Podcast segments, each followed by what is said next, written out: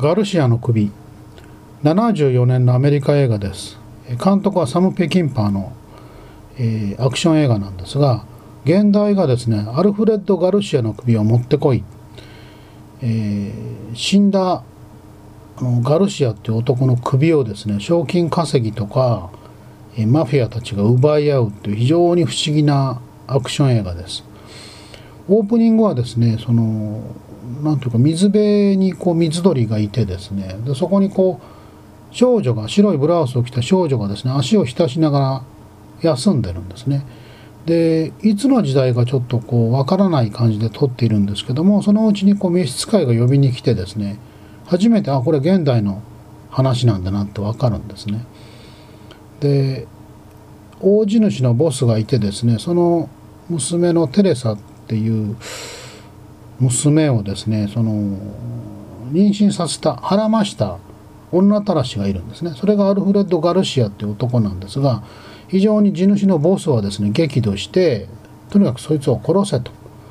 で証拠に首を持ってきた者に100万ドルの賞金を出すっていうことを何、えー、ていうかみんなに知らせるんですね。でそこでマフィアとかですね殺し屋とかが絡んでくるんですが主人公がですねメキシコの安酒場でピアノを弾くウォーレン・オーツ演じるベニーというこうややちょっとこう中年がかった、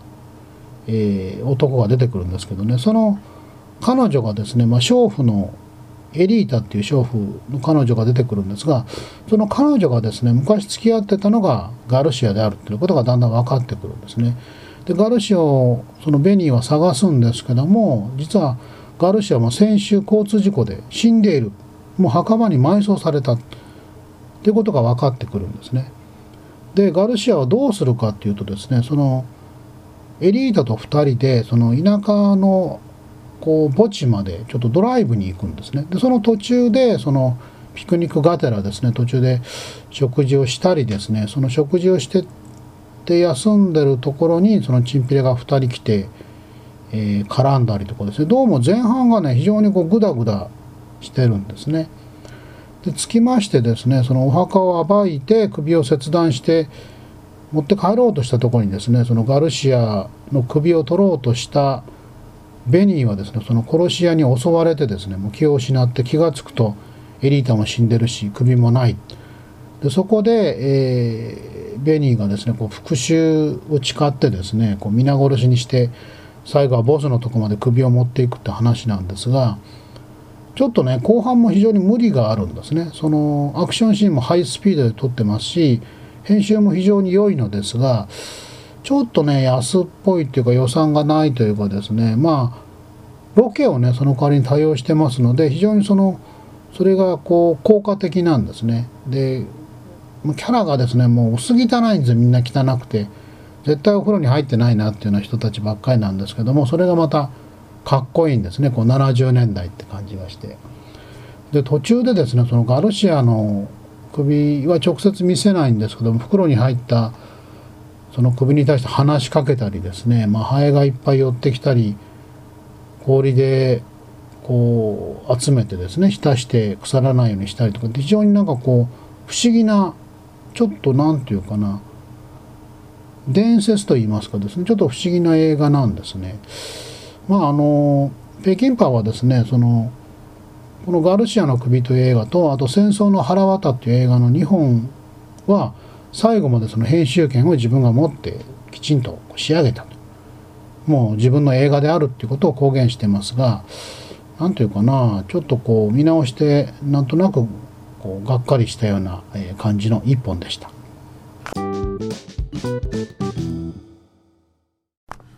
72年の映画「ゲッタウェイ」です、えー、監督サン・ペキンパー、えー、出演はスティーブ・マック・イーンですが、あのー、ストーリーはですね、え刑務所に入った男、まあ、要するに犯罪者なのですが、えその男がですね、え女房に頼んでですねその黒幕的なボスに頼んで、まあ、仮釈放を頼むんですね。でまあその見返りにですね銀行強盗を目論むんですが、えー、それに関してですね仲間から裏切られ警察から追われというふうに、えー、50万ドルを持ってですねメキシコまで逃げ延びるという映画です。で元はですね原作はジム・トンプソンっていう犯罪小説なるんですが、えー、脚本がですねウォルター・ヒルで音楽クインシー・ジョーンズといって非常に豪華なメンバーで、えー、制作されております。でスティーブ・マックイーンのプロダクションで作ったためか、えー、ラストも音楽もスティーブ・マックイーンがどうも変えたらしいのですがそれが結果的にですね非常にいい方向に行って、えー、サム・ペキンパー映画の中ではもう最大のヒット作となっております。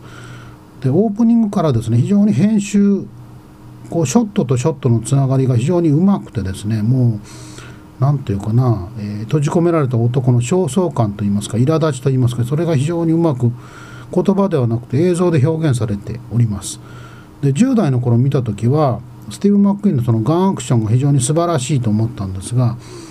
えー、今見直してですねこれは別れそうになった夫婦の危機をですねあのいろんなアクシデントがあって旅をしてそれで元の鞘に戻るという、えー、ストーリーでした、えー、ラストですねそのウォルター・ヒルが黒澤明のファンなのでちょっと用心棒のねあのヤクザの若い者に対する扱いが少し、えオマージュが入っていて、えちょっと嬉しかったですしかしアリー・マック・グローはですねどうもミスキャストなんですねこう見直して分かったんですが表情も笑った顔と泣いた顔ぐらいしかありませんしこうなんというかあんまりね良くないんですよこれが。でもともとアリー・マック・グローはあのある愛の歌で出てきた女優さんなんですがロバート・エヴァンズというこう伝説のプロデューサーの彼女だったんですけども本作「ゲッタウェイ」の撮影中にですねあのスティーブ・マックに取られてしまって非常に大変なごたごたが起きたっていうオチがついております。ただまあ作品としては非常によくできてますし見直してもなんかこう何て言うかな悪党が最後逃げ延びるっていうそれまでのになかった映画のラストでですね非常にセンセーショナルな感じでした、えー、素晴らしい作品です。